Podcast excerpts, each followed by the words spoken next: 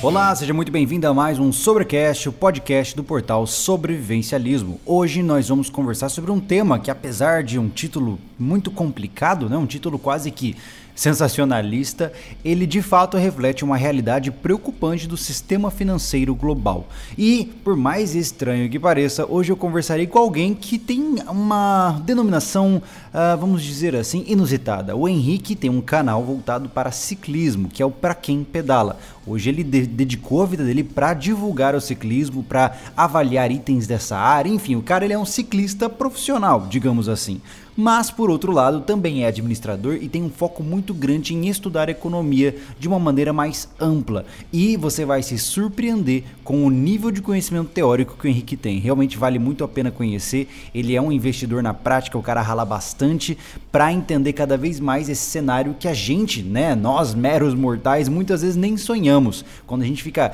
preso na ideia de pagar boletos, é muito difícil pensar em estado da economia global. E essa conversa hoje vai ser uma conversa bem interessante, porque você vai ver eu completamente perdido e o Henrique dando uma baita de uma aula. Então espero que você goste. Já peço aí que anote aí as referências que ele vai passar. Você vai precisar de um papel e caneta. Ele vai falar muitos documentários e muitos livros que talvez possam ajudar você a desenvolver uma visão mais ampla também do que é esse mundo financeiro.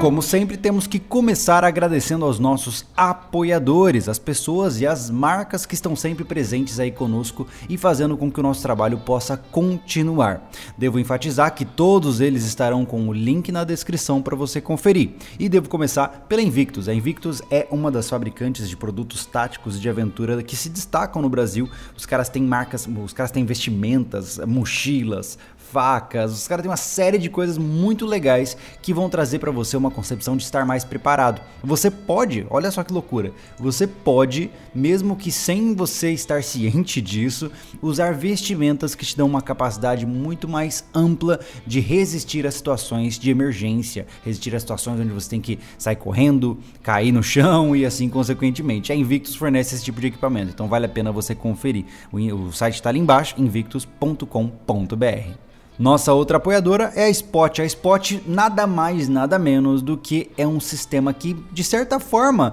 fornece total segurança para você que anda em locais isolados. Ou seja, se você estiver em uma região sem sinal de celular, você pode, com um dispositivo da Spot, conversar com as pessoas que você gosta, seja por um telefone satelital, seja por SMS, uh, ah, de qualquer lugar do mundo. Ou seja, basta pegar o equipamento e ele vai conversar via satélite para qualquer lugar que você precise. Além disso, a Spot tem uma função SOS, onde com um único apertar de botão, a sua latitude e longitude é enviada para uma equipe especializada em resgate resgate e que vai denominar ali o local onde você está para poder resgatar você de uma maneira direta ou indireta. Então vale a pena conferir Spot, cara, eles são realmente um destaque nessa área. Então fica à vontade, link na descrição. Devo também trazer aqui a Rota Extrema, que é um parceiro de longa data nosso. Os caras são muito legais. Um abraço ao Toninho e ao Márcio. São pessoas que é, estão comprometidas a trazer equipamentos diferenciados no mercado nacional. A Rota Extrema é uma loja de produtos táticos e de aventura, mas eles se destacam por trazerem marcas diferentes, modelos diferenciados, coisas que você não vê em todo lugar. Eles trazem, e eu não sei como, mas trazem com um preço muito bom também. Então vale a pena você conferir. A Rota Extrema agora recentemente lançou a mochila mochila deles. Cara, eles estão com uma mochila incrível. Então vale a pena conferir. Se caso você tiver interesse, entra no YouTube, escreve Rota Extrema para você conferir lá também uh, esse modelo que realmente pro promete dar uma bagunçada aí no mercado. Os caras estão chegando para arrebentar mesmo. E por fim, devo agradecer também a Tabel, que é outra loja na área de aventura. A Tabel é uma loja que tem se destacado especialmente por ter é, uma série de diferenças. Por exemplo, os caras hoje são loja oficial da Deuter. Eles fornecem uma série de equipamentos dentro da área de aventura e também no mundo tático e são conhecidos por um excelente serviço. Eles estão ali, se eu não me engano, na região de Ribeirão Preto, eu acho. Se não for, eu estou equivocado, não tem problema, o link vai estar na descrição para você conferir. Mas os caras são excelentes no serviço que se propõem e cabe a você observar se, se as alternativas que eles trazem vão servir para você também. O link vai estar tá na descrição e agora sim, vamos para o nosso papo.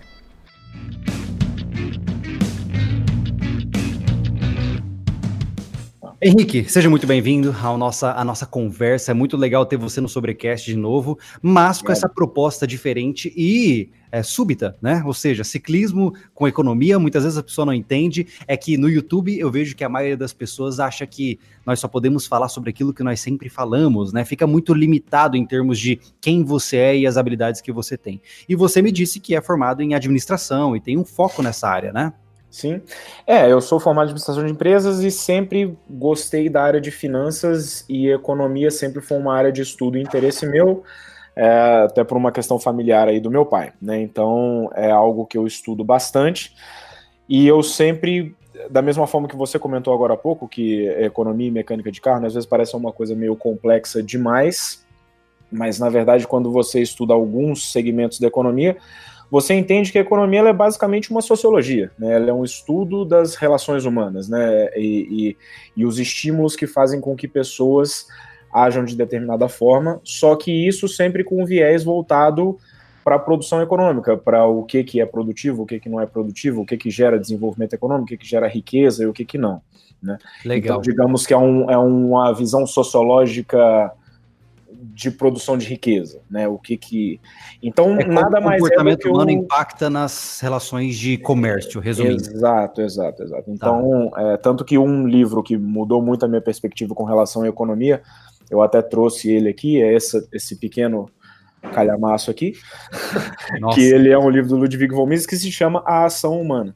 Uhum que ele é o Tratado de Economia do Ludwig von Mises, que é o principal autor aí da escola austríaca, e as primeiras 300 páginas dele ele faz o estudo da praxeologia, que é justamente o estudo das ações humanas. Então ele Correto. fala que a economia nada mais é do que uma extrapolação das ações humanas. Então, quando você parte por esse pressuposto, a economia ficou uma coisa muito mais fácil de ser entendida do que esse viés mais calculista e econometrista de, de gráficos e coisa que na verdade é muito mais um viés para se provar modelos do que para se explicar a economia. Interessante isso, até porque, assim, devo deixar claro que eu sou um completo leigo na economia, não entendo nada de nada. Tanto que só as finanças pessoais, para mim, já são um bicho de sete cabeças. então, o que, que, eu preciso entender, eu como completo leigo, tá? O que, que eu preciso entender de base, quais são os conceitos básicos que eu preciso entender para a gente entrar nessa discussão de um possível colapso financeiro de uma maneira mais estruturada? Assim, é, tem até você falou o que, que você tem um, alguns livros do Ludwig von Mises são os livrinhos menores, assim, mais fáceis, né, do que você que pegar um livrão desse às vezes é meio pesado, né? Mas ele tem uma coleção de livros menores assim que vale a pena dar uma lida e que ele até fala num desses livros aqui que ele fala que a discussão política sem o entendimento econômico é vazia, porque tudo tem um reflexo econômico. Com Desde certeza. que você vai discutir. É... A pergunta é: show me the money. é, e não só isso, mas uh, e sim um, um reflexo nos estímulos que as pessoas vão ter para produzir ou não. Né? Então, o, o entendimento, por mais que seja básico da situação econômica e do porquê que, que existe um reflexo num determinado numa determinada ação e qual que é o reflexo que isso gera na sociedade, isso é importante de ser entendido para que se discuta qualquer coisa. E ele até faz uma crítica e fala assim, de como é triste hoje você ver o absoluto desconhecimento que as pessoas têm dos aspectos econômicos, né? E, então, então todas as discussões que você tem hoje em dia sociais são discussões econômicas, mas as pessoas não entendem de economia. Eu até é até interessante, por exemplo, eu, ano passado eu li o Capital do, do Marx, né? E no Capital do Marx, ele faz uma discussão econômica. Ele cita diversos autores importantes, como Adam Smith, John Locke, Jean-Baptiste Say, é, enfim, vários liberais clássicos no qual ele leu e não concordou, mas pelo menos ele leu. Né? Então é, você, é a você parte tem, que diferencia hoje em dia, né? É, então é. ele, ele, ele se informou sobre o assunto, né? Uhum. É, você falou a questão do, do, do colapso financeiro voltando um pouco sobre essa questão da, da, teoria econômica aí, que acontece? Hoje em dia a gente vive um sistema de economia baseado em nada. O que, que é esse nada? É o entendimento de que o dinheiro deixou de existir. Né? O, o dinheiro é uma coisa que ele passou a ser simplesmente um papel que tem um valor absolutamente subjetivos. Ele é um, é, ele é um sonho que a gente acredita, né? É, e pelo é, que eu entendi, corrija-me se eu estiver errado. Uh, todo e qualquer tipo de moeda de troca veio com base em algum tipo de recurso que é limitado, né? Uh, e eu percebo que, o, obviamente, o ouro foi o mais utilizado por muito tempo, uh, até mesmo nos impérios antigos, né? E Cara, inclusive, acho que foi você que me passou aquele documentário uh, que fazia, traçava um paradoxo, um paradoxo não, uma comparação entre o, o Império é, Romano e o país dos Estados Unidos hoje, não é? Sim, sim, sim. sim. Legal. E, é, e lá é. a gente vê claramente a cisão Uh, que houve entre pedras preciosas, metais preciosos, com a concepção de dinheiro pelo Plano Marshall em 1974, não é isso? É, o Marshall foi em 44, foi pós, pós, pós, pós Segunda Guerra, isso. Mas é justamente isso, porque assim, o dinheiro, o, o dinheiro ele é simplesmente uma algo que se convencionou para que seja trocado pelo nosso tempo, né? Ou seja, você dedica o seu tempo a alguma tarefa, você gera algo com aquela tarefa e você vai trocar esse produto que você gerou com o seu tempo por algum outro produto. Como começou a ficar difícil, por exemplo, você produz leite, alguém produz sapato, você ficar trocando leite por sapato o tempo inteiro, ele se convencionou é algo em comum para que você possa trocar por outras coisas que não só o sapato, não só o leite, né? E por convenção social, o ouro, pela, por várias características de divisibilidade, maleabilidade, aspectos físicos, etc., o ouro sempre foi uma convenção há 6 mil anos, desde o Egito, desde a Grécia Antiga. Enfim, que as pessoas tinham é, isso como uma vale convenção. Um um parênteses rápido, só é interessante ver como, inclusive, civilizações que supostamente não se falavam uh, chegaram a essa mesma conclusão, né? É bem é, interessante. É, você pega aqui na América do Sul, você pega os Incas, os Maias, etc., eles utilizavam da mesma forma que o pessoal no Egito, que o pessoal na Grécia, que o pessoal no, no Japão, enfim. É, é, sempre por uma convenção mundial mesmo se, se foi por esse lado, né? E só que e várias commodities, já foram areia, já foi dinheiro, várias commodities já foram tratadas, mas o que nem você falou, o ouro sempre foi a coisa mais, mais definida como é, a commodity a ser trocada sempre, né? Sempre chegou a essa conclusão. Só que isso, de uma certa forma, isso desagrada ao forma de governo que quer vender a coisa fácil, digamos assim. O governo que usa o discurso de falar assim, eu vou entregar mais coisas para a população que eu tenho, o populismo. É a essência é que o ouro é, por definição, limitado e por isso tem valor. Exato. Né? Então, enquanto você está preso na, no metal precioso, você não pode é. ficar prometendo mundos e fundos. É você isso. não consegue imprimir ouro, né? Então, então existe essa, essa situação. E então, todos os tipos de governo. Tem um livro, eu peguei alguns livros aqui para fazer algumas sugestões. Esse livro aqui é do Neil Ferguson, que se chama Ascensão do Dinheiro.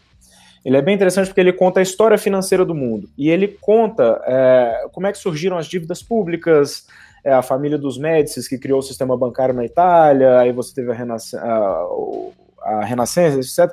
E ele vai contando um paralelo disso, mostrando como vários tipos de governo tentaram é, burlar o sistema do ouro para criar um sistema de crédito fácil para financiar guerra, para financiar obra pública, para financiar, digamos assim, um assistencialismo social, para ganhar poder político e poder se desamarrar do ouro, digamos assim, se quebrar as amarras do ouro. A demagogia e o discurso político, muitas vezes voltado para o populismo, ele não permite uma, uma coleira tão firme assim né, no pescoço, né? Exato. Então, se cri... começou a criar ferramentas de você é, inflar a quantidade de dinheiro. Né? A inflação é justamente isso. A inflação é você aumentar a quantidade de dinheiro disponível.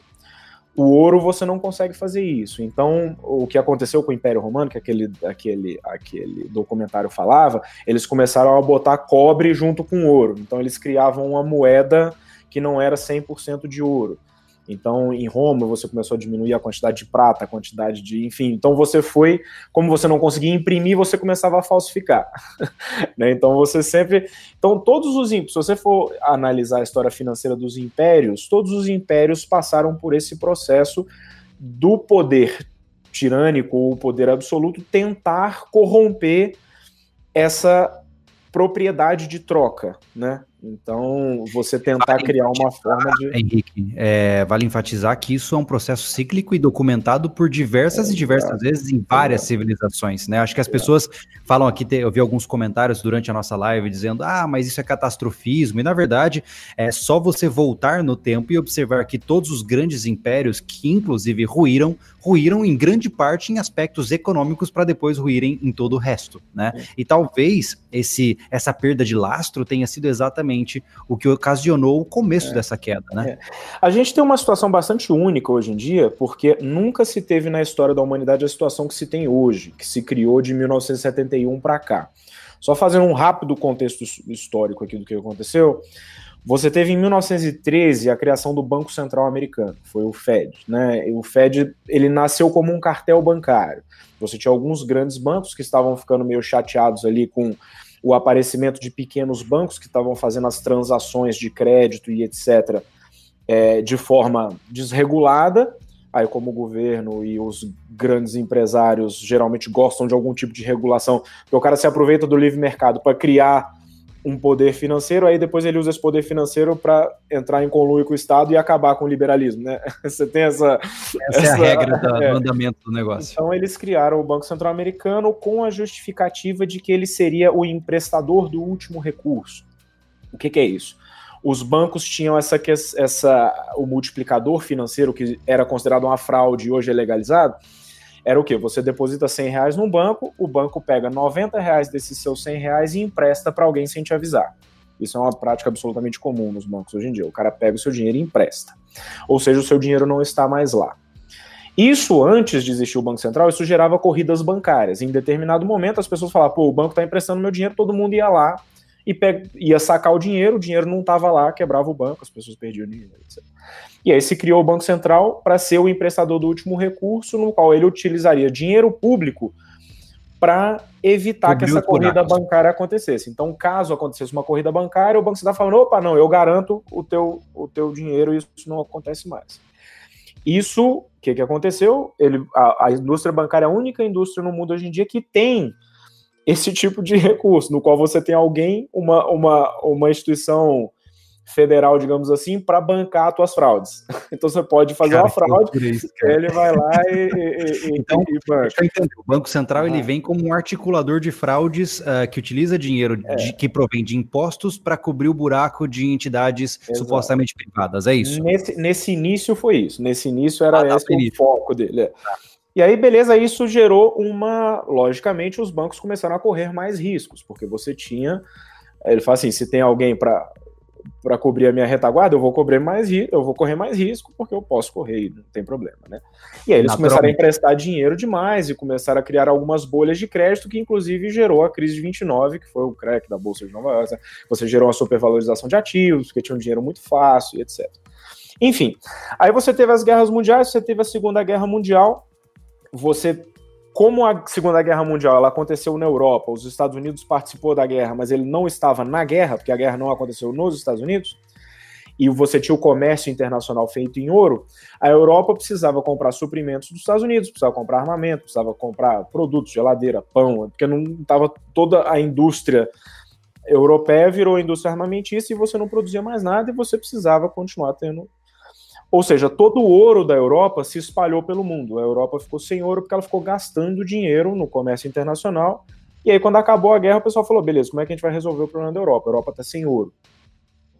E aí, esse cara aqui, chamado John Maynard Keynes, esse cara que é o pai do keynesianismo, que se fala tanto aí hoje em dia, ele foi o, o, o, o cara que tocou a reunião lá do Bretton Woods Agreement, que foi um, um sistema financeiro que que, que eles fizeram? Eles falaram assim, bom, então já que os Estados Unidos está com boa parte do ouro do mundo, a Europa está sem ouro, temos uma ideia. A gente vai fazer o seguinte: a gente vai vincular todas as moedas do mundo ao dólar e vincular o dólar ao ouro. Foi aí que surgiu então a globalização do dólar. Exatamente. Ah, então entendi. o dólar passou a ser a moeda vinculada ao ouro e as outras moedas vinculadas ao dólar. Então você passou a ter ainda o lastro com o ouro, só que era só o dólar que era vinculado ao ouro. Então todo o resto, então tudo hoje em dia é cotado em dólar desde isso, né, desde que isso aconteceu. Aí os Estados Unidos Foi, etc. E eles começaram a ter algumas políticas de desvalorização do dólar, de ele imprimir dólar, fazer algumas coisas não ortodoxas, digamos assim, e alguns países começaram a ficar desconfiados. Falou, pô, Estados Unidos, mas você está falando que o dólar é a mesma coisa que o ouro, mas você está fazendo coisas que não são possíveis de se fazer com o ouro. Né? Aí tem um, tem um discurso bem famoso, bem famoso assim, né, para quem estuda essas porcaria, do Charles de Gaulle em 68, que ele fez um discurso falando que os Estados Unidos estava dizendo que o dólar era a mesma coisa que o ouro, e na verdade não tinha nada disso. O dólar não era a mesma coisa que o ouro. E que Correto. o ouro é ouro. Não dá para falar isso que um dinheiro fiduciário. O fiduciário é um dinheiro no qual se diz que ele vale alguma coisa e não que porque... ele tem um valor. Entendi. ele é fiduciário porque é. ele é amparado por uma entidade estatal. Exato. É porque ele ah. serve para pagar imposto, na verdade. então, é... aí o Charles de Gaulle fez o discurso 68, aí os países começaram a fazer uma corrida para os Estados Unidos, porque existia, se você tivesse dólar, você podia chegar nos Estados Unidos e falar assim, Estados Unidos, eu não quero mais esse dólar, eu quero ouro. Aí os Estados Unidos era obrigado a te devolver o ouro. Ah. E aí os ah. países começaram a pegar os dólares, voltaram aos Estados Unidos e falaram: Estados Unidos, eu quero ouro. Eu quero ouro. Aí as reservas de ouro nos Estados Unidos começaram, começaram a, despencar. Uhum. Aí o Nixon, acho que foi em agosto de 71, se eu não me engano. Ele começou essa corrida, aí o Nixon virou e falou assim: tá cortado a tá correlação. É, na verdade, foi isso que eu queria me referir. O, uhum. Não era, não era plano Marshall, eu confundi os termos. Realmente foi o Nixon é, que fez isso, né? Aí o Nixon cortou essa possibilidade de você fazer a conversão de então, dólar. Aí é o, é o marco para o começo da nossa é conversa. Exato, Porque a é partir é deste ponto, de toda essa introdução uhum. que você deu, só para deixar claro para as pessoas, a partir deste ponto que Nixon falou não queremos mais perder ouro para outros países, que de fato o dólar começa a funcionar como uma, uma, um dinheiro de valor percebido, né? Ou seja, Exato. um dinheiro de valor que ele é simplesmente, ele só tem valor porque as pessoas acreditam que ele tem valor, né? É absurdo pensar isso, Sim, né, cara? Porque eles fixavam, antes se você pegasse uma moeda de 20 dólares antes dos anos 70, você tinha lá escrito na nota de 20 dólares que aquilo ali era equivalia a uma onça de ouro, porque eles fixaram o valor da onça de ouro em 20 dólares. Uhum. Então você trocava aquilo, na verdade, aquilo era um recibo, porque Sim. o dinheiro de papel ele sempre foi um ouro, recibo, dito, exatamente. Né? O dinheiro de papel sempre foi, sempre foi um cheque. Então você tinha uma quantidade de ouro no banco, o cara te entregava aquele cheque, no qual você podia, em vez de você ficar andando com ouro, você, lá, você falava, ah, aqui, ó, toma, isso aqui vale tanto de ouro que eu tenho no banco. Mas era sempre uma referência ao que você tinha no banco e não o papel em si era um. Correto, um correto. Então, de 71 para cá, nesse momento, o mundo inteiro entrou numa situação de moeda fiduciária. Isso nunca tinha acontecido na história. Uhum. Porque por mais que o Império Romano tivesse ruído tentando fazer um, uma desvalorização do ouro, o Império Romano era o Império Romano, mas você ainda tinha, outros, você tinha outros países, você tinha outras. Então, não existia uma comunicação mundial como se tem hoje em dia. Depois que você teve o Bretton Woods Agreement, que você vinculou todas as moedas ao dólar, o dólar ao ouro, e de repente você cortou a vinculação do ouro com o dólar, todas as moedas do mundo passaram a não valer nada. Que loucura isso, cara. É, e, é muito louco. Resumindo, é. toda a economia mundial funciona à base de algo que a gente acha que vale alguma coisa, resumindo. Exatamente, exatamente. Tá. E aí um outro problema com relação aos bancos centrais, que também é a, a, a ideia desse cara aqui, do John Maynard Keynes, é que ele defendia o intervencionismo econômico do ponto de vista de controle de taxa de juros e de controle de quantidade de moeda. Certo. Esse, esse livro dele aqui se chama Teoria Geral do Emprego, Juro e Moeda.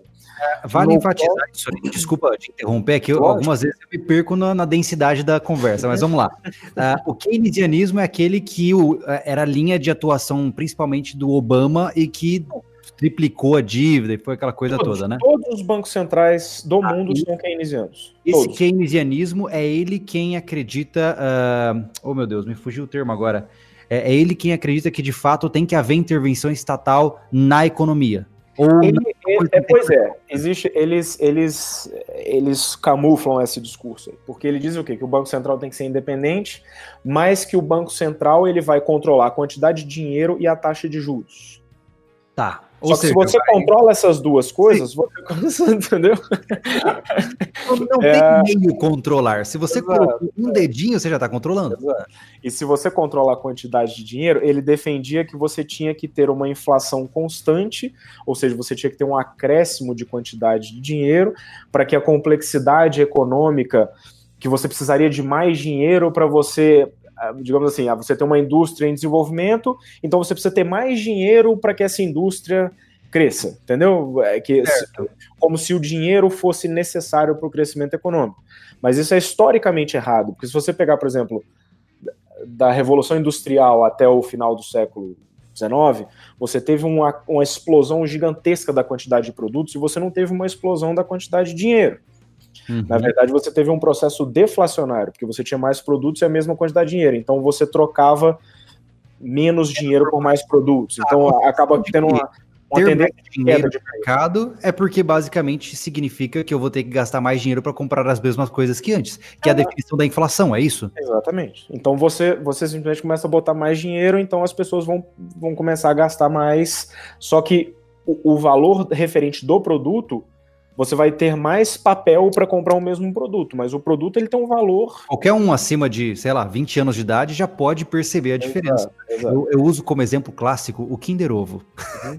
Na minha época, o Kinder Ovo custava um real. Hoje uhum. ele custa oito reais. Exato. É o mesmo produto exigindo mais pedaços de papel para ser comprado. Né? Sim.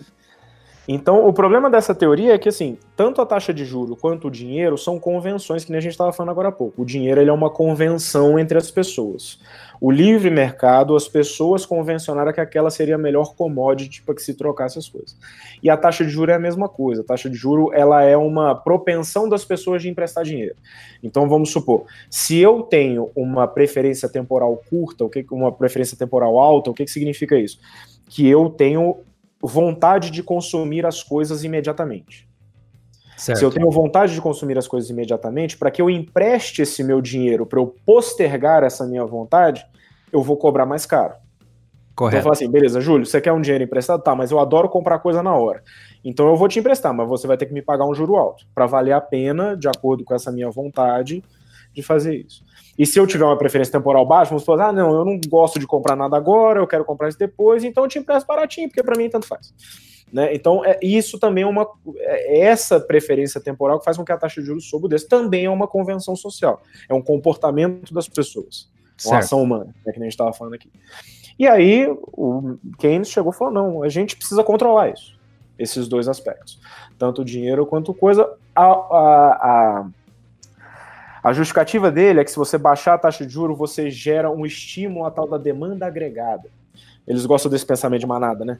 Uhum. Pensamento de manada é o quê? Então eu vou diminuir a taxa de juro e isso vai fazer com que as pessoas peguem empréstimos, financiamentos e montem negócios e comprem coisas parceladas e etc, etc. Só que isso é aquilo, dizem que as leis econômicas são as leis da física, né? Você não consegue mudar. isso vai gerar um problema lá na frente. O mercado sempre tende a, a, sofrer as consequências das suas próprias decisões. A gente tem um exemplo muito fácil disso aqui no Brasil. O que, que aconteceu com, no governo Lula e Dilma quando se começou a botar crédito demais na mão das pessoas? Né? Você gerou um endividamento muito alto né? é, e isso cai depois. Ou seja, você gera os sinais equivocados para a economia. Ou seja, você estimula pessoas ou sem capacidade de pagamento, ou com projetos ruins, ou com enfim. Se você dá dinheiro para qualquer um, evidentemente que essas Exato. pessoas vão, não vão te pagar, em sua grande maioria, né? É. Uma coisa que, se, que, me chama a atenção é exatamente isso. Então, nós estamos somando alguns aspectos aqui que são bastante recorrentes na sociedade atual e que já se mostraram perigosos na história da civilização, que é a, a perda do lastro da, de metais preciosos para com o dinheiro e, número dois, a, a necessidade do, do, governo, do Estado, querer intervir na economia, certo? certo. Por isso, é, então é por isso que as pessoas uh, com foco mais libertário, mais libertarianista, mais, enfim, todos esses termos aí, acabam se de, acabam defendendo uma economia que se autorregula, correto? Exato. Porque o que que, o que, que acontece? Nessa situação, você tem um, um alinhamento de interesses muito ruim para que isso se desmonte. Porque o governo, com essa, com essa teoria do Keynes, você usa o Banco Central como é, um órgão que viabiliza, primeiro, um aumento de dívida pública muito grande, um aumento de endividamento muito grande, tanto do Estado quanto das pessoas. Né? Então, os amigos do rei ali, os grandes empresários, os monopolistas, os oligarcas, eles, eles se chegam próximo e conseguem um dinheiro muito fácil. O governo consegue, imprimindo dinheiro, ele consegue aumentar o gasto público sem aumentar imposto, porque aumentar imposto é uma coisa politicamente ruim. Uhum. Porque se ele aumenta imposto, as pessoas reclamam, a pessoa acha ruim. E a inflação, a pessoa acaba pagando o imposto do mesmo jeito, porque as coisas aumentam de preço e ela o poder de compra dela diminui. Então ela acaba pagando esse imposto. Só que ela não entende esse mecanismo. Então, politicamente, é melhor para o cara imprimir dinheiro do que aumentar imposto. Então ele usa essa ferramenta para fazer isso. Então você alinha o interesse dos, dos grandes detentores do poder econômico com os detentores do poder político. E aí você cria esse sistema que é muito difícil de você desmontar, porque como é que ó, tem um gato passando? então, peraí que acho que ficou mudo. Pronto, tá tudo bem. Esse Pronto, gato ele pula em cima da minha mesa. Tá ele, ele, já derrubou meu café. É isso aí. Mas vamos continuar.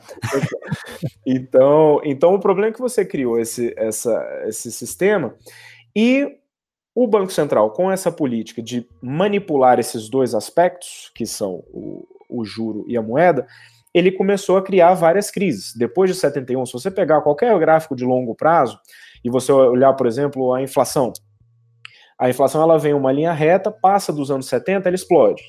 Uhum. Você pegar o índice de endividamento dos governos, passa dos anos 70, ela explode. Então, várias questões de volatilidade, de endividamento estatal, tudo isso depois dos anos 70, quando você acabou com essa, com essa, essa vinculação ao ouro, e todo o processo passou a ser extremamente fiduciário e controlado pelos bancos centrais keynesianos que defendem que você deve aumentar a quantidade de dinheiro e ficar manipulando a taxa de juros, a economia começou a ficar meio maluca. Então certo. você teve, por exemplo, a crise de 2000, que foi a bolha da .com. Para consertar a crise de 2000, o Alan Greenspan, que era o presidente do Banco Central, baixou a taxa de juros a quase zero. Quando ele baixou a taxa de juros a quase zero, ele criou a bolha de 2008, porque as pessoas começaram a pegar financiamento demais. Aí então, a, a bolha de 2008 foi uma consequência por conta foi. da correção da bolha de 2000. Isso. E aí você, a bolha de 2008, como ele não tinha mais o recurso de baixar tanto a taxa de juros, porque ele já tinha baixado, ele começou. O presidente do banco, era o Ben Bernanke, ele tinha escrito uma tese de mestrado sobre a crise de 29, falando que para consertar a crise de 29, o governo tinha que ter jogado helicópteros de dinheiro na economia. Ou seja, eles começaram a imprimir dinheiro, eles fizeram o tal do quantitative easing, foram três rodadas, acho que eles imprimiram 14 trilhões de dólares.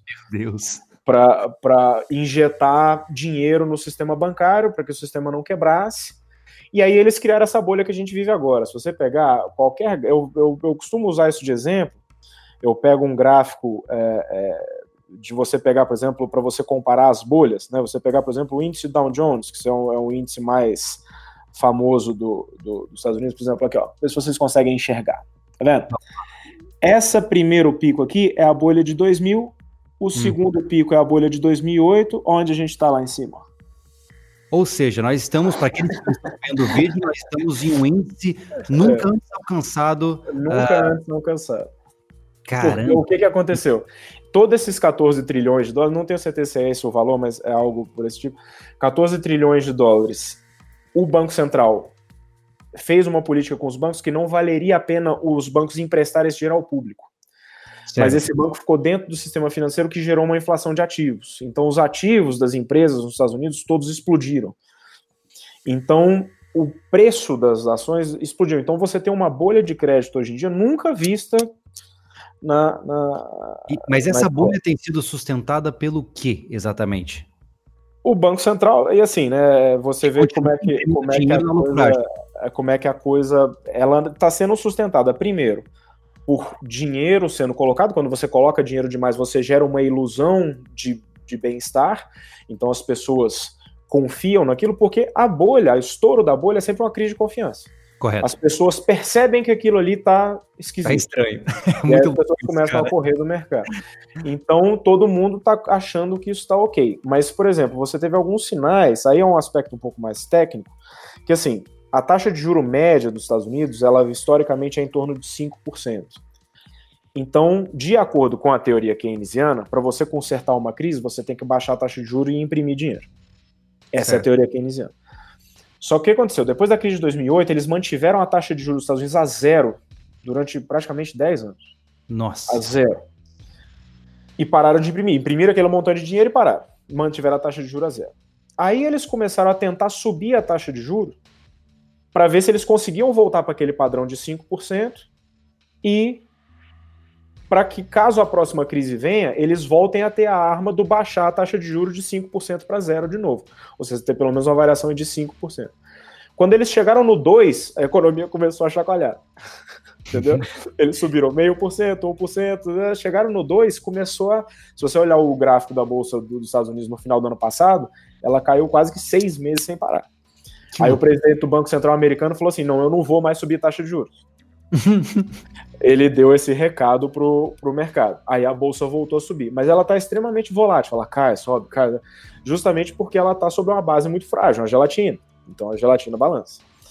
Então é, é uma questão de, de conceito econômico. Por que, que o pessoal fala ah, é catastrofismo? Não é bem catastrofismo, é simplesmente é, é uma questão de conceito, por quê?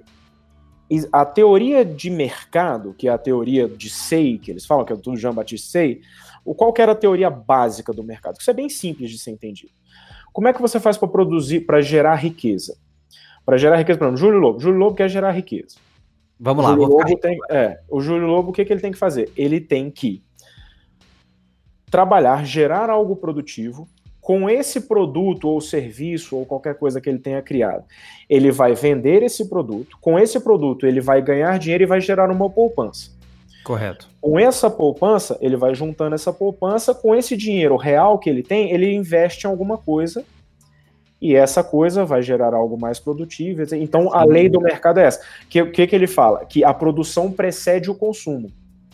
Ou Correto. seja, você precisa primeiro ter uma boa ideia, gerar algo produtivo, ganhar dinheiro com aquilo, e aí com esse dinheiro que você ganhou, você consegue comprar algo. Então você precisa produzir primeiro para que você possa comprar depois.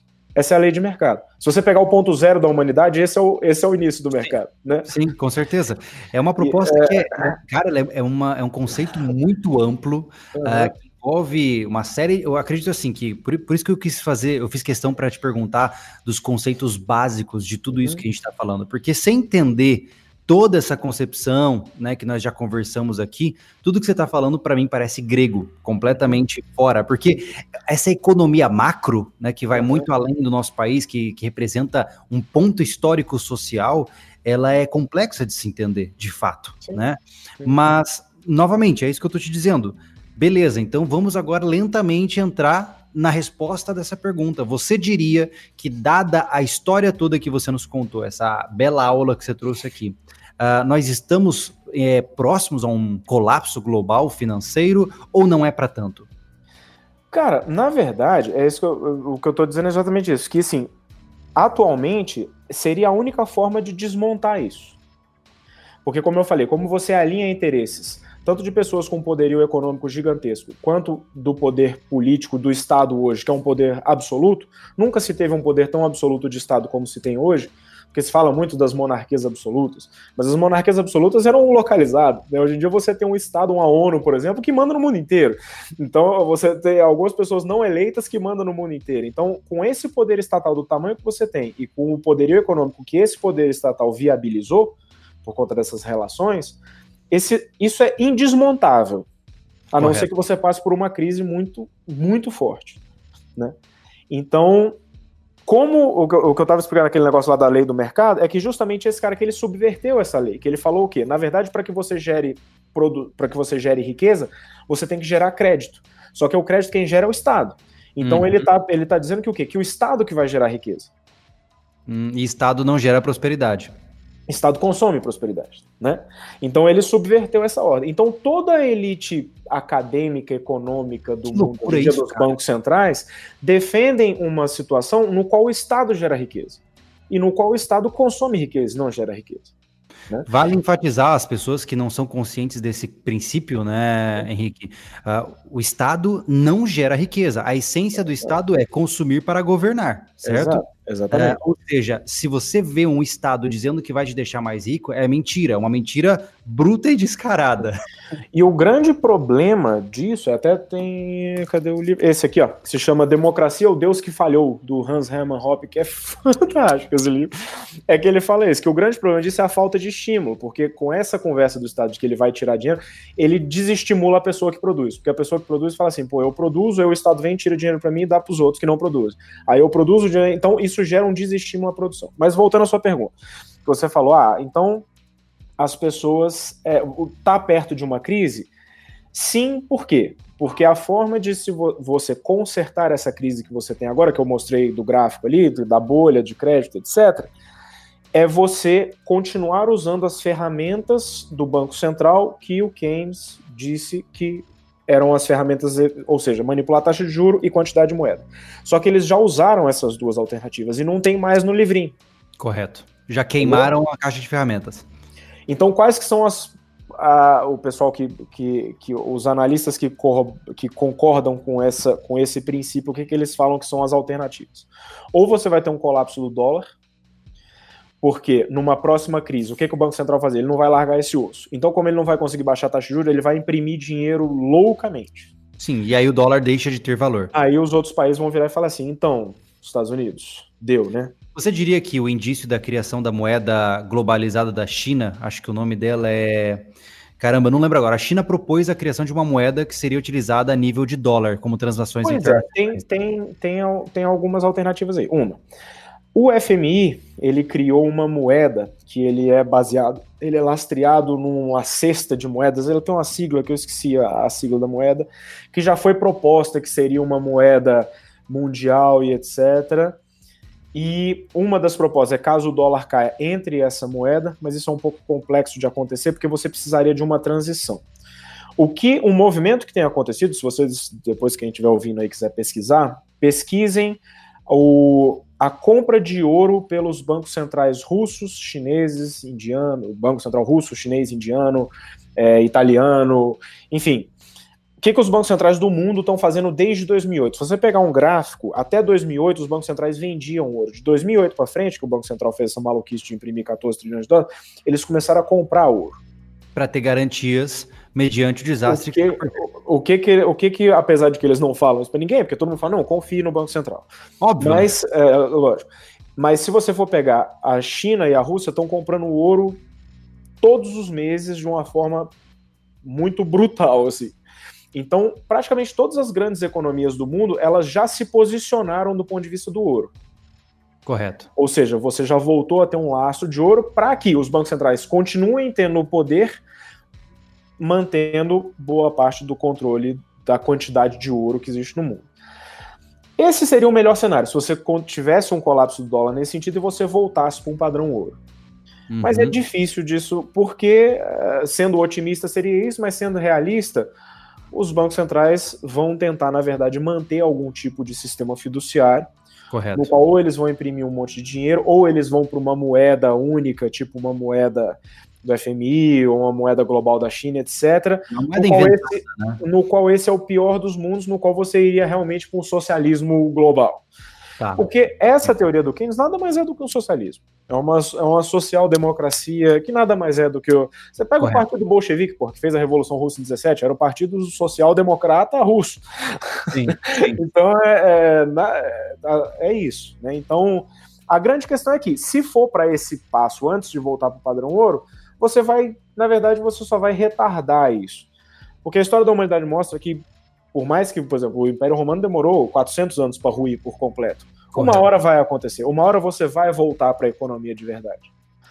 Mas o problema é o custo disso, né? Porque você passando por um processo desse, tanto que eu vejo muitos seus vídeos de, de, de, preparação de coisas aqui, eu acredito muito nisso, não porque eu acho que vai ter um apocalipse zumbi, mas porque eu acho que dependendo do colapso econômico que você tiver, você realmente pode ter um problema. Você pega, por exemplo, o Império Romano, você vai em Roma, você vê o que, que eles construíram. E se você pensar que depois do Império Romano você teve a Idade Média e a Idade das Trevas, é uma né? queda dependendo do que acontece no colapso econômico, não é que, é que as pessoas têm essa ideia, é que a pessoa tem a perspectiva histórica de uma semana, né? Dependendo do que acontece na, na, na, na história do mundo, você tem, você tem uma regressão gigante. Com certeza, com certeza. E vale sempre trazer isso à discussão, gente. O ser humano não evoluiu de 5 mil anos para cá, do ponto de vista de capacidade cognitiva, cérebro, DNA, nada disso, tá? Você ainda é o mesmo praticamente que saiu andando das cavernas em busca de tecnologia. Então, pensar que aquela história que aconteceu nunca mais vai, se, vai acontecer é um pouco inocente. Né? Nós temos evidências que as histórias tendem a se repetir é. e a aprendizagem demora muitos anos, muitos séculos para ser sedimentada, né? Então eu acho interessante você trazer isso, Henrique, porque eu acredito que hoje o brasileiro ele está muito muito preso nesses, nesses conflitos partidários e ele não vê a macro história, né? É, eu, eu, eu, particularmente, eu entendo a necessidade da gente discutir a pre predominância de, de, de, visões de direita esquerda, tudo isso com parênteses, mas mais do que isso, eu preciso entender o que está rolando no mundo como um todo e em que ponto a nossa civilização está. Já existem, já falei algumas vezes isso, já existem diversos indícios de que a nossa civilização ocidental está fadada a desaparecer, do ponto de vista demográfico até mesmo, né? Sim, então... Instituição populacional e etc. Exatamente, exatamente. Então, veja que loucura, o mundo que nós temos hoje, como nós temos hoje, nosso estilo de vida, digamos assim, está fadado a desaparecer, não é nem por, por guerra, por Illuminates, não, cara, é porque a gente não está fazendo filho o suficiente, Olha que loucura, né? É, e existe, existe uma. Até eu até tinha sugerido esse livro aqui mais no começo, do Ponerologia. Sim. é porque eu achei assim, do ponto de vista de explicação, não de um ciclo tão longo que nem esse que a gente falou, tipo, ah, é, Império Romano e voltando agora um império, digamos assim, é, do, do Ocidente, etc. Mas um ciclo um pouco mais curto, que ele fala muito da questão do ciclo da histeria, que ele fala, que eu até fiz um vídeo sobre isso, aquela questão dos tempos bons geram tempos ruins e etc, que é justamente o que ele fala sobre isso, que geralmente quando você tem algum tipo de conflito social, ou uma guerra, ou algo que gere algum trauma social muito grande, isso faz com que as pessoas passem a prestar atenção nas coisas importantes que previnam com que aquele tipo de colapso aconteça. Né? Correto. Então, os problemas de, de, de os colapsos sociais fazem com que as pessoas falem, por que, que isso aconteceu? E a pessoa começa a se questionar e prestar atenção no tipo de sintoma que pode fazer com que aquele colapso aconteça novamente. Quando você certo. passou uma, duas, três gerações sem um tipo de problema mundial macro, assim, as pessoas tendem a começar a ficar anestesiadas, porque as gerações que não viveram aquilo, ela prefere tomar cerveja no final de semana do que se preocupar se o colapso econômico iminente vai acontecer. Então, e aí isso acaba abrindo espaço para que pessoas com discursos fáceis e discursos é, é, românticos subam Sim. ao poder. E a ponerologia, ela justamente é, que chama é, ponerologia psicopatas no poder. Por que, que ele fala isso? Que esse tipo de raciocínio raso abre espaço para que pessoas com traços de psicopatia, que você como psicólogo você tem muito mais, que são pessoas realmente que entendem o comportamento de culpa, mas não sentem o comportamento de culpa, e principalmente se você for pegar um discurso marxista aí, ou, ou, ou que usa muito essa coisa da culpa da pessoa, de que você tem que ajudar o pobre, você tem que cuidar das outras pessoas, etc. Esse tipo de discurso é mais fácil ser utilizado pelo psicopata para dominar outras pessoas. Correto. Então, esse tipo de conceito é, é a terra mais fértil para esse tipo de conceito é justamente a população que não se preocupa é, com esse tipo de problema. Sim, e aí sim. Ele, ele descreve o ciclo de histeria, no qual pessoas que vivem embaixo de um psicopata, que são comandadas por um psicopata por muito tempo, começam a ter comportamento histérico. E, o, e foi interessante porque o Lobachevsky ele é polonês e ele é um psiquiatra e ele viveu tanto o nazismo quanto a cortina de ferro. Que loucura. ele, ele, ele, ele, viveu tanto que ele teve que jogar o trabalho dele fora três vezes, porque. Nossa. É, enfim, é, então ele, ele descreve, ele publicou o livro em 70, alguma coisa, e ele descreve é, o estudo que ele fez sobre a questão do comportamento psicopata, as psicopatias e os ciclos de histerias gerados por conta dessa situação. Então, é, é, bem interessante do ponto de vista de explicar o que, que a gente está vivendo hoje. Assim, você tem esses comportamentos das pessoas que se preocupam. Às vezes você vê discussões de semanas no noticiário sobre absolutamente nada de relevante. Né? Você vê que a preocupação das pessoas está absolutamente voltada para o lugar errado, enquanto o mundo está quase entrando em colapso. Então, então ele defende isso, que aí essa situação faz com que o mundo acabe entrando em colapso. Aí quando ele entra em colapso, as pessoas voltam a se preocupar, aí isso gera um próximo período bom, e aí esse período bom gera as pessoas com... e aí isso vai correto e você diria é, essa né? Essa construção é muito clara, né? E hoje, dados os sintomas que a gente está vivenciando, está muito, muito mais do que óbvio que estamos no fim do ciclo dos tempos bons, pelo menos na minha concepção. Eu, de maneira nenhuma, torço para catástrofes. Isso a gente tem que deixar bem claro, gente. Claro. É, qualquer um que torce por, ah, para uma terceira guerra, para um apocalipse, é um estúpido, é um Claro. ignorante e até mesmo, quem sabe, um, um psicopata. Porque, em essência, eu não quero que as pessoas passem por dificuldades, eu não quero que a minha família passe por dificuldades, eu não quero ficar sem ter o que comer e ter que dar um jeito para isso, né? Então entenda que o que nós estamos falando aqui muitas vezes é baseado nos indícios que existem no ambiente, né? Não é. Na verdade, de alertar, né? Alertar para que isso não aconteça. Né? Exatamente. Tentar salvar isso, né? Exatamente. É... E, e baseada nessa realidade que nós temos hoje, nós temos uma população, não só a nível Brasil, mas a nível global, uma população muito iliterada, uma população que não estuda, que não entende. E eu estou falando a população generalizando, porque é fato que hoje, do, quando a gente pensa na massa, a massa tem um nível cultural triste. Né? É, nós temos sequer pessoas minimamente alfabetizadas, né? nós temos indivíduos que são analfabetos funcionais no Brasil, a grande maioria. Né? É só você olhar no chat que está acontecendo agora, me desculpe, mas eu tenho que ser sincero, nós temos uma quantidade de comentários horríveis, uma qualidade intelectual, crítica, de opinião e de manifestação extremamente baixa, né? Extremamente baixa. Eu entendo que muitos que estão agora comentando talvez sejam jovens e tudo mais, mas é um reflexo, né? É, é, um, é um fenômeno que tem que ser notificado. Quando você simplesmente, cara, eu, eu juro para você, eu, eu vai soar extremamente arrogante, mas a verdade é essa. Eu sinto, algumas vezes eu sinto saudade de conversar coisas legais e profundas com as pessoas. Porque cada vez está mais difícil de encontrar pessoas que consigam é, se aprofundar nos temas. Né? A gente fica num superficialismo, cara, que é assustador. E é, no momento que você está vivendo no, no, superficialismo, você é controlável. E aí você soma isso com os aspectos econômicos atuais e você vê que você é só mais uma pecinha no jogo uh, econômico global, né? É, dizem que o problema de você viver sem ler livro é que você tem que acreditar no que os outros te falam, né? É, é bem isso. você tem que, se você tem essa preguiça de se informar e etc, isso gera esse, essa, você fica refém das narrativas que estão por aí, né? Então, é, é, eu acho é um aviso mesmo, né? Enfim, tiveram, principalmente no começo desse século, você tiveram várias literaturas tentando avisar, né? Tentando é, trazer mesmo uma, uma abrir os olhos das pessoas, né? Para que no início desse processo por exemplo, eu estou lendo esse livro aqui que se chama Caminho para a Servidão, do Frederick Hayek. Frederick Hayek foi um, o principal algoz do Keynes nesse século. Foi o grande debate econômico, foi Keynes versus Hayek.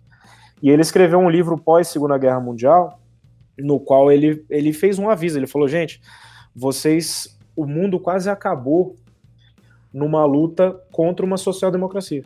Né? O mundo quase acabou numa luta contra regimes é, socialistas totalitários. Né? Correto, correto. E aí se mudou um pouquinho o discurso e de repente isso se implantou pelo mundo dois anos depois da Segunda Guerra. É. Sejamos assim, honestos que a Guerra Fria não foi ganha pelos Estados Unidos, né? É, então, então, por exemplo, você pega a Inglaterra que venceu junto com os Estados Unidos ali a Alemanha, em dois, an dois anos depois da, da, da, coisa, eles elegeram um partido trabalhista que ficou seis anos no, no poder na Inglaterra. Dois anos depois da, da Segunda Guerra Mundial. Então você teve aquilo. E o, e o nazismo era o Partido Nacional Socialista dos Trabalhadores. Então era um partido trabalhista, com, só que existia a diferença do, do nacionalismo e da, da, internacional, enfim. Essa discussão aí é. é Gigantesca e desnecessária. É, exato, não vamos entrar nisso. Mas, de qualquer forma, assim, o viés, o governo vai tomar conta dos outros, se manteve. Correto. E as ideias liberais do, do, do, do século XVIII, que foi o que trouxe o grande desenvolvimento para o mundo, se perdeu da mesma forma. Então ele fez esse livro avisando, né, falando assim, gente, é, estudem, leiam, percebam o que está acontecendo. Porque é justamente isso que ele falando. Não é falando de catástrofe. Tem um outro livro que eu recomendo muito também, que ele é bem pequenininho, é um livro que se chama O Cálculo Econômico na Comunidade Socialista. Que foi o. Só para a gente deixar claro. Vamos. Leia para mim todos os títulos que você recomenda para alguém que quer começar a entender esse papo. Mas assim, pensa no seguinte, ó, eu vou te é um desafio, tá? Eu sei que você tá com uma tonelada de livros aí. O, Henrique, ele é um leitógrafo, se é que existe esse termo. Ele é louco por leitura, mas vamos lá. É, se eu hoje sou um completo leigo, praticamente não gosto de ler, sou incapaz de ler livros direito, mas eu tô obstinado a entender um pouco melhor de tudo isso que você está trazendo para mim. Sim. Quais seriam os primeiros títulos que eu tenho que buscar? Olha, é, tem. Eu acho que tem um livro que chama Seis Lições, do, do Ludwig von Mises, que ele é um conjunto de palestras que ele deu, e é uma linguagem bem fácil, e é bem tranquilo. Eu já conheço algumas pessoas absolutamente leigas em economia que leram esse livro e falou, cara, isso me facilitou o entendimento. Assim. Então, acho ele é o primeiro livro de uma coleção de 10 livros, se eu não me engano. Então, acho que vale bastante a pena ler esse livro. O Hoppe, que é um autor libertário que escreveu essa Democracia, o Deus que Falhou, esse livro é um pouco mais denso de ler, mas ele tem um outro livro que se chama Uma Breve História da Humanidade, se eu não me engano, que é o mesmo autor, chama Hans Hermann Hoppe, o autor. Procurem que vai ter esse livro, Uma Breve História do Homem, Uma Breve História da Humanidade, algo assim. E é um livro bem pequeno, mas também bem resumido, que explica bem o ponto de vista dos sistemas sociais que a gente tem. E Ai, cara, que é tanta coisa que às vezes. Mas eu acho que esses dois. E esse livro aqui também. Eu acho que. Você diria que a Ponerologia é um livro que vale a pena também trazer? É, mas, por exemplo, você que é um psicólogo, você vai ter muito mais facilidade de ler, porque ele tem uma parte de técnica de psicopatologias que é meio pesado. Certo. Mas o resto é bem legal. Então, se a pessoa tiver um pouquinho de. É porque tem isso também. Hoje em dia as pessoas têm dificuldade de ler livros mais densos, né? Então você bota um livro denso, a pessoa patina e desiste. Então, isso é um pouco, isso é um pouco complicado. Mas eu acho que esses dois que eu falei, esse livro aqui também, O Cálculo Econômico numa Sociedade Socialista, é um livro que a parte principal dele também acho que tem 80 páginas. E ele explica, na verdade, a impossibilidade econômica do comunismo. Do porquê que o comunismo é impossível economicamente falando. Sim. Então ele é um livro, ele foi escrito em 1920, você vê, três anos depois da Revolução Russa. Eu, eu, eu explico com uma única frase, Henrique. O imposto é roubo. é, e, e, na verdade, não é nem. É, como o imposto nem seria cobrado, porque o, no comunismo você não teria propriedade privada, né? Sim, mas daí é pior ainda, porque é, se, é, se, não tem tiro na mesa, quem está sendo negociado é você, né? Exato, exato, exato. Então é bem interessante de ler. E para quem quer ter uma leitura mais densa, para quem hoje é da área, ou para quem já realmente entende um pouco mais e tem paciência de ler, eu acho que a ação humana, aquele que eu tinha te mostrado do, do, do Ludwig Gomes, é fantástico. Inclusive o Paulo Guedes fez, tem um vídeo dele falando que ele leu esse livro, ele achava que ele entendia das coisas e leu esse livro e descobriu que ele não entendia nada. Legal. E legal. é bem, bem interessante. Um livro que é fantástico de ler também é A Riqueza das Nações, do Adam Smith, que é outra, outra pedrada. E eu gosto de ler o contrário também, né? Eu já li o Capital, eu já li Gramsci, eu já li. Né? Se você falar que leu o Capital, os caras, é, você é comunista, cara. Não. Antes Exatamente, de qualquer é. coisa, entenda aquilo que você critica. Né? Sim, exato. É. E, inclusive, até assim, se você lê o Capital, você entende, na verdade, o erro do comunismo por um outro aspecto. Que não é o que geralmente as pessoas falam, ah, mas é porque dar dinheiro para todo mundo não funciona. Não é, o erro do comunismo não tá aí, não.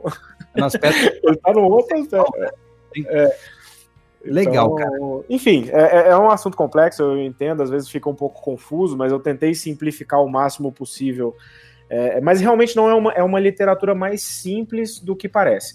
É porque quando você vai lendo muita coisa, acaba ficando muita coisa junta, mas, mas esses. As coisas da escola austríaca são realmente. Elas são muito lógicas, então elas seguem um conceito fácil de ser entendido. Por isso que, inclusive, o Brasil e é engraçado, isso é uma, tem um canal que se chama Ideias Radicais, você já deve ter ouvido Já falar, vi, já, Rafael. E ele fez um vídeo esses dias que me deixou bastante feliz, assim, que a, os conceitos de libertarianismo e os conceitos de liberdade têm se desenvolvido mais no Brasil do que em qualquer outro país do mundo. Olha só. Então o Brasil está sendo meio que um, uma luz de esperança. E os autores libertários vêm para o Brasil e ficam impressionados com a quantidade de gente que tem nos eventos, com a quantidade de livros que são vendidos aqui.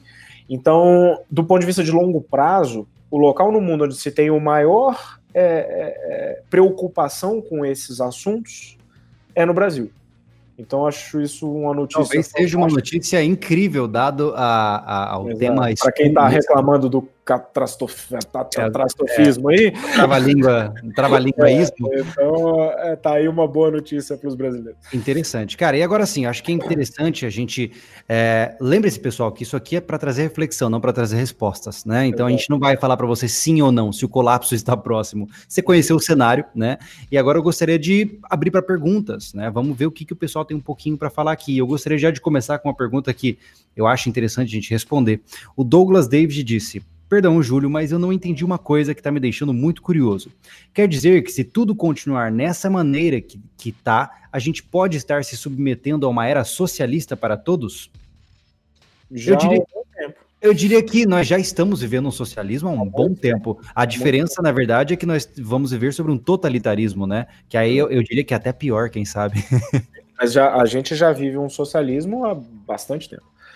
É, é, principalmente é assim, desde que você terminou a Primeira Guerra Mundial, que todos os tipos de monarquia etc, acabaram e você veio para uma república democrática, digamos assim, praticamente todas elas social-democratas, sim, estamos vivendo num socialismo há pelo menos 70 anos. Que loucura, cara. Olha só, uh, o De Salamon perguntou: o que o Henrique acha sobre criptomoedas? Cara, eu acho que o conceito é muito interessante porque, principalmente, o Bitcoin, eu estava lendo um livro sobre, sobre o blockchain, etc ele tentou recriar a, a, o ouro digital, inclusive com as dificuldades de mineração, porque o ouro tem isso, né? Ele era mais abundante, ele foi ficando mais raro, foi ficando mais difícil de achar. Então a mineração do Bitcoin ela vai ficando mais difícil, justamente replicando esse mesmo comportamento. Existe uma quantidade limitada, não se pode imprimir Bitcoin. Então ele tem vários aspectos é, que, que corroboram a, as mesmas características do ouro é, ele é irrastreável, ele é irregulável pelo Banco Central. Se você operar 100% em Bitcoin, você não consegue botar a arma na cabeça de alguém e falar assim: me passa os Bitcoins daquela pessoa. Não, é, é, é, é irrastreável. entendi, entendi. Então, Sim. É legal. O único problema é que, analisando aí do, do, nesse assunto é, sobrevivencialista, do ponto de vista da dependência de tecnologia, Tirou é, da tomada, já era. Exatamente. Você depende da tecnologia. Então, dependendo do problema que acontecer, Sim. Dinheiro, o Sim. ouro você carrega, né? O ouro você, eu tenho o meu ali no cofrinho, eu tenho o meu, se eu precisar, eu vou lá e. Então, Exatamente. Isso é legal você trazer, porque as pessoas muitas vezes não levam isso em consideração. Né? Imagina, eu vou propor um cenário absurdo aqui, né? Beleza, você tem lá, pô, 80 bitcoins, tá rico, tá milionário. Mas aí você não consegue converter os seus bitcoins a tempo pela moeda do local onde você está, sua internet é cortada, pronto, você está miserável, né? Uh, o Felipe Michel Braga nos deu dois reais, obrigado, Felipe, e perguntou: o caminho é voltar para o campo? Esse eu quero que você responda, depois eu respondo. Cara, não, porque eu acho que assim a grande, a grande, o que eu acho bem legal, principalmente do pensamento liberal e libertário aí, é que ele acredita realmente na capacidade humana individual e não na capacidade humana coletivista. E os desenvolvimentos humanos vieram todos dessa capacidade da engenhosidade humana. Eu sei que se vende uma ideia hoje de que o humano é uma coisa muito ruim, né? O humano ele virou inimigo comum dele mesmo, né? É. é, é, é, é sempre, do homem. É. Exato. Então é, isso é Hop, né? O, Sim. É, que é o Leviatã, né? Essa, o homem, o lobo do homem, né? Isso vem do, do, do Tom que foi o principal autor aí que inspirou essa galera da esquerda toda. Então, to, esse conceito eu acho que não, eu acho que na verdade sim, o desenvolvimento ele na verdade ele seria muito melhor e muito mais sustentável, digamos assim, não com essa conotação que você tem hoje em dia, se você realmente tivesse uma economia de verdade e não uma economia de planejamento central que você tem hoje em dia. Porque todas essas distorções de problema social, de favela, disso, disso, disso, daquilo outro, vem de um estímulo errado na economia que é causado pelo governo. Então não acho que a solução seja. A solução é estudar, cara. a solução é, é, é, tentar entender. É o poder certo. das ideias, né? Se você, você tem um número mínimo de pessoas pensando do jeito certo e estudando as coisas, porque até desculpa me demorar um pouquinho nessa resposta, mas é, é a questão do, do, da briga do conservadorismo moderno, né? Que eu até fiz um vídeo sobre isso, falando que o conservadorismo moderno ele é tão totalitário quanto o, o, o progressivismo de esquerda. Né? Porque o cara quer que se passe uma lei para ter o conservadorismo. E, na verdade, o conservadorismo ele é um comportamento natural humano, porque ele é um comportamento mais produtivo. Porque o comportamento leviano, do seja feliz e foda-se o mundo, desculpa a palavra, mas ele, ele, ele é um comportamento que depende de um Estado para sustentar essa pessoa, porque ele não é produtivo. Então as pessoas, se você tivesse na natureza, você seria conservador, porque você não teria ninguém para cuidar de você. Então, mas você não precisa ter uma lei para passar isso. E o libertarianismo ele defende justamente isso. As pessoas podem ter visões de mundo diferentes, mas você não tem que ter uma lei para impor nenhuma visão de mundo. Então a economia ela vai andar com a visão de mundo que for mais produtiva. E quem vai regular isso são as, próximas, as próprias condições do ambiente. Então, a solução é estudar, cara. A solução é você estudar para que a coisa se desenvolva e que as pessoas tenham a ideia de que você não tem que ter uma imposição, e sim que as coisas têm que deixar de ser impostas para que a humanidade ande.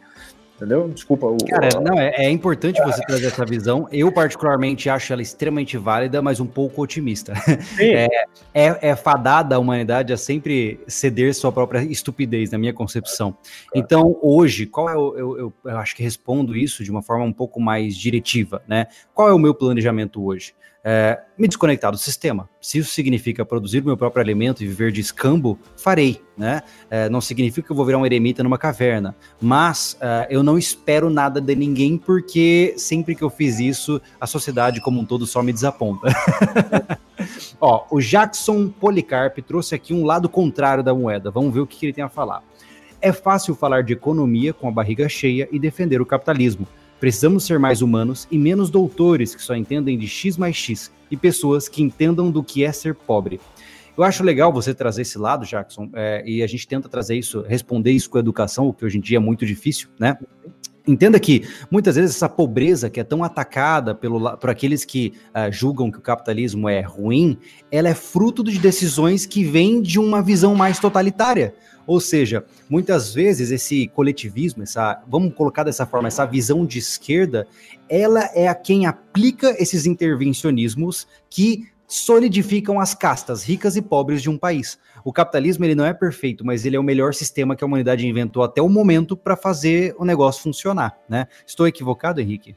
É, na verdade, o capitalismo ele não é um sistema inventado, né? Ele é a, a relação espontânea entre as pessoas, o que é absolutamente a natureza humana. Né? Então se criou legal, isso, o capitalismo legal. foi inventado. Na verdade, não. O capitalismo ele, ele pode ser atrapalhado, mas se não existir nenhum tipo de atrapalhamento, ele é o que vai existir. Né? Ele, ele, ele é a, são as relações naturais. Né?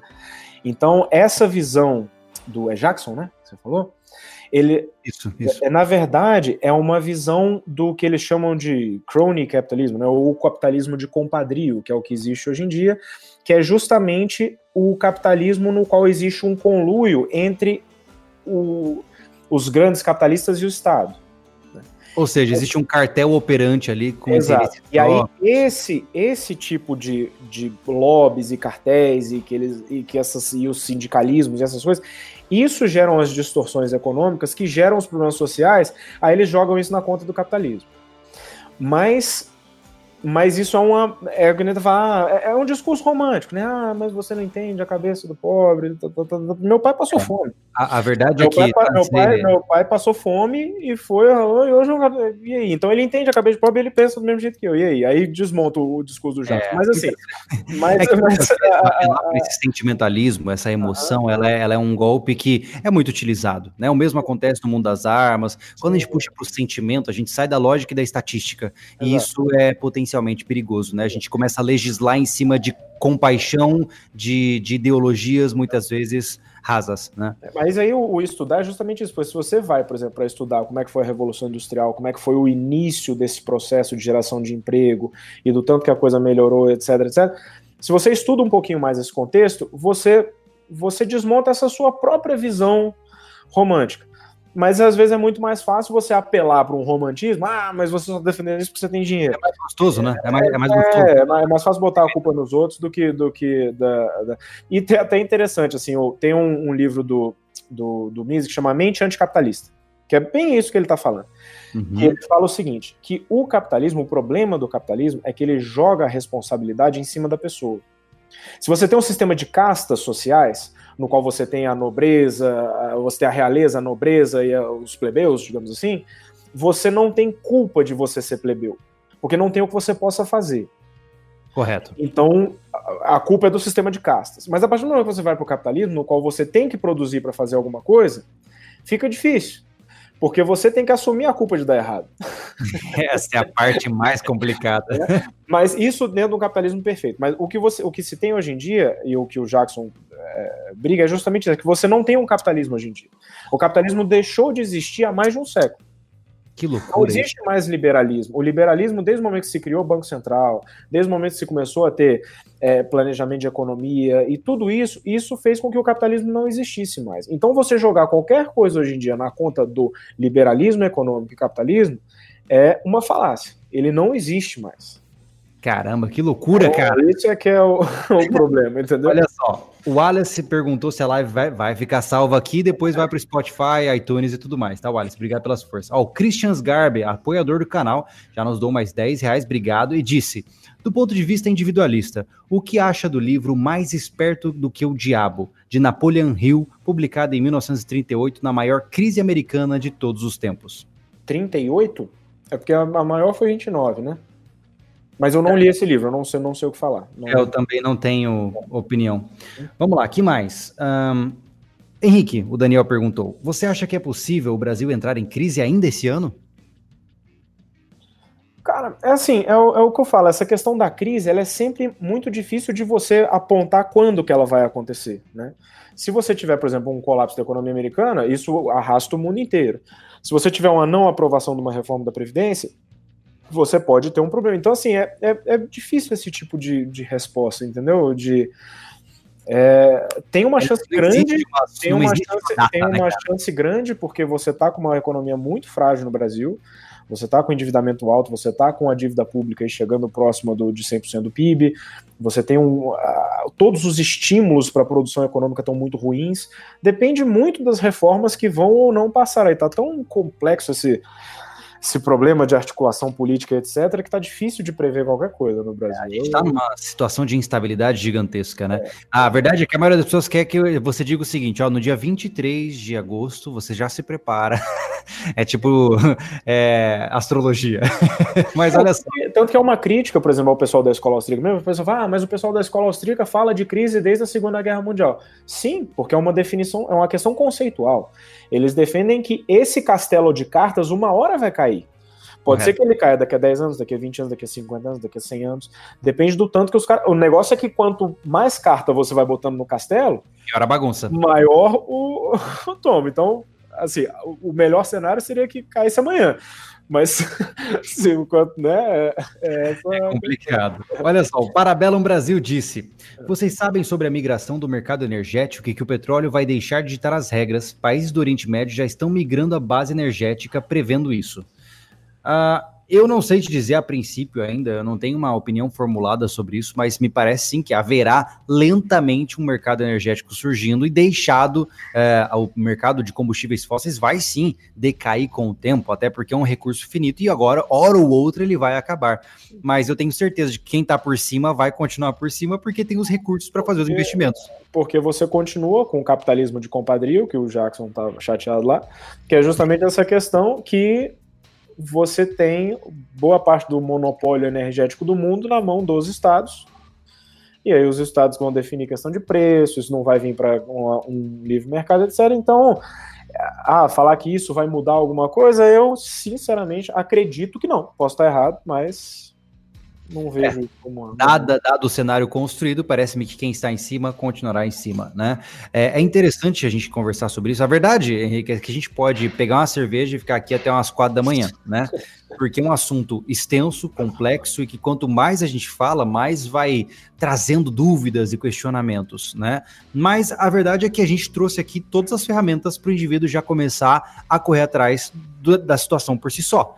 Você trouxe um, um, uma breve história de como as coisas avançaram, nós trouxemos questionamentos de como o sistema atual funciona e talvez as falhas que podem ocasionar a partir daí. Você trouxe até mesmo literaturas interessantes que podem agregar um conhecimento basal para os indivíduos e respondemos algumas dúvidas. Cara, melhor que isso não tem jeito, né? Ó, vou fazer mais uma sugestão. Aquele mesmo documentário que eu te mandei tem um livro, tem um vídeo que chama é, o maior, o maior, o maior fraude da humanidade. Eu vou, eu, depois eu te mando o link, qualquer coisa você bota lá no podcast o pessoal assistir ou aqui na descrição. Claro, com certeza. Inclusive, ele é o vídeo sobre o assunto financeiro mais assistido do mundo. São 8 milhões de visualizações, um negócio assim.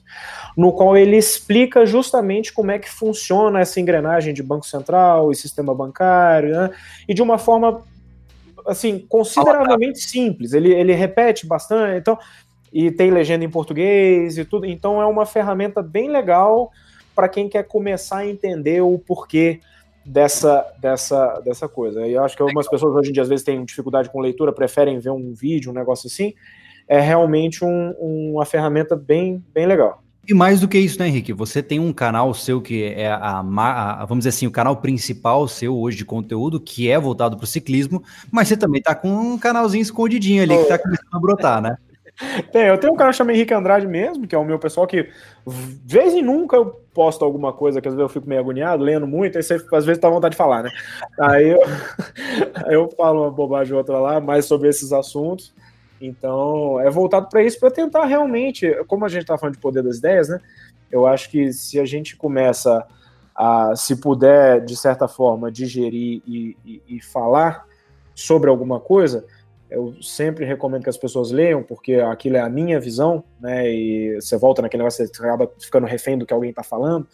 Então, eu acho que o interessante é as pessoas lerem, mas eu tô lá, tentando falar uma coisa ou outra, para que as pessoas, eh, tentando traduzir um pouco dessa coisa complexa, às vezes com uma linguagem um pouco mais simples, essa é a tentativa. Né? Maravilha, cara, muito legal saber disso. É porque, ó, minha filha já está começando a cobrar atenção, tá vendo? É.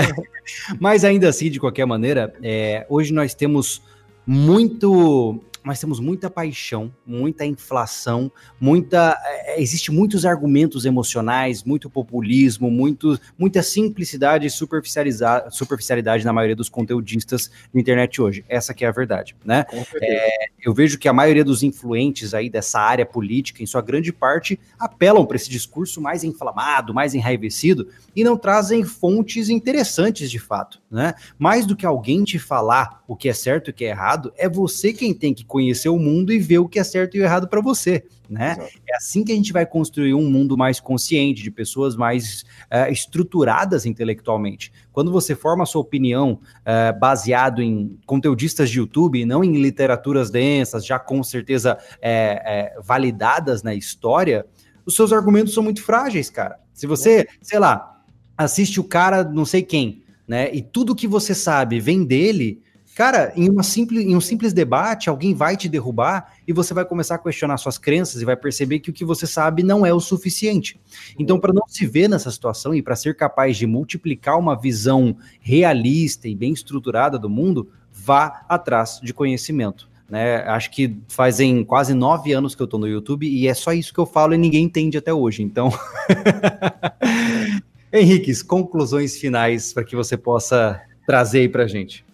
Cara, só agradecer mesmo, concordo. Obrigado pela oportunidade mais uma vez. Sabe que eu sou teu fã e para mim é sempre uma honra pela segunda vez estar aqui, então acho isso bem, bem legal mesmo. Fiquei feliz que você gostou daquele vídeo que eu fiz lá no, no, no canal sobre os tempos bons e tal, falando justamente sobre isso. E a recomendação é isso. Eu, eu tento eu tento ler sempre é, os dois lados, né? Eu li muita coisa do conteúdo da esquerda no passado. Eu li Georg Lukács, li Marx, li Engels, li o início lá, desde Jean-Jacques Rousseau, da Revolução Francesa, com o contrato social. O que está falando agora do, do, do, do Thomas Hobbes, na verdade, né? Do, de Leviatã, enfim. É, tô, comprei alguns livros do Kant aqui. Então, então ler, ler o outro lado eu acho que é muito importante para que você saia da sua bolha intelectual e para que você realmente saiba criticar o outro lado. É o que eu falo. A, o erro, o, você vê toda essa discussão de internet, de esquerda, direita, e blá, blá, blá, blá, blá, e você não vê ninguém criticando o real ponto falho do comunismo. Ninguém fala. Aí quando você começa a ler Marx, você fala, pô, mas isso aqui que ele tá falando é uma bobagem. E aí e aí você entende dentro do livro do cara mesmo.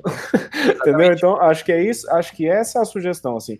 Leiam bastante e leiam os dois lados, né? Leiam, leiam a, a, o lado A e o lado B aí. Caso, caso, né, desculpa te interromper, mas eu lembrei disso agora. Uhum. Caso você não tenha tempo para ler e não goste de ler e seja um indivíduo fluente em inglês, uh, você tem o Audible, né, cara? O Exato. Audible, hoje eh, eu pago ali, acho que são 14 dólares por mês, mas eu consigo ouvir livros a rolê, né? Exato. Então, em oito horas eu leio um livro de 120 páginas, né? Ou seja, eu estou correndo e lendo, entre aspas, um livro, né? Exatamente. Então não existe desculpa para você não estar informado. Se hoje é, você é um indivíduo pouco informado, a culpa só é por conta da sua própria preguiça e estupidez. Não, porque... e não precisa nem, porque, por exemplo, toda, toda essa, essa, essa série de livros que eu falei aqui, são os livrinhos do, do, do Mises, são 10 livros, são, aqui tem até alguns desses livrinhos aqui, eles têm na, se eu não me engano, na no é audiobooks da Saraiva. Não, no audiobooks da Saraiva. Olha só. Então tá narrado em português. Então você tem você tem todos esses livros, o, Instituto Mises Brasil fez, fez a narração e tá no site, acho que custa R$ 9,90 por mês, reais. Uhum. E aí você não paga por livro, você tem todos disponíveis já, já em português, então vai melhor ainda. Então você vai no carro ali ouvindo e você já consegue resolver. Cara, isso é muito legal e é como eu digo, novamente, o primeiro passo para você mudar e de fato estar preparado para situações é assumir que hoje você está sendo preguiçoso por não se informar o suficiente, né? É, assim como em todas as outras esferas da vida, a gente procrastina, a gente escolhe os caminhos mais fáceis e isso a longo prazo pode gerar danos irreversíveis é. para você e para sua família. Não, pra você ver, para essa conversinha rápida nossa aqui, ó, ó ah a, a, pilha de livro que eu trouxe para servir de, de, Nossa Senhora! De, assim, é, é, realmente uma. Eu acho que é importante, entendeu? Eu realmente acho que é importante você. Além de ser só o comentão da internet, né? procurar e dar uma estudada que ajuda. É isso aí. Então, muito obrigado pela sua presença, muito legal tê-lo aqui. Eu fico, desculpa por tomar o seu dia, inclusive dia dos namorados, eu aqui conversando isso, com um homem. Quem merece, né? Uta, olha, minha filha gritando lá atrás. Isso aí se chama ter família. É, o meu período, meu alvará acabou. Bom demais, Júlio. Henrique, mais uma vez, obrigado pela sua presença. Cara, você vai sempre muito bem-vindo aqui. Esse tipo de obrigado. conversa são conversas difíceis a gente ter hoje em dia. Então, sempre, sempre que você falar, cara, tem uma ideia legal para a gente trocar. Cara, vamos fazer uma conversa pública, porque assim, não só eu me informo, porque hoje eu aprendi uma tonelada com vocês, mas também quero aprender uh, um pouco mais contigo também, tá bom? Beleza. Gente, obrigado aí, espero que o pessoal tenha gostado. E é isso, tô, tô a convites. Maravilha, muito obrigado. E para você que está nos assistindo ao vivo, obrigado pela força. Agora eu vou socorrer a minha filha. Um grande abraço para todo mundo. Valeu. Um abraço.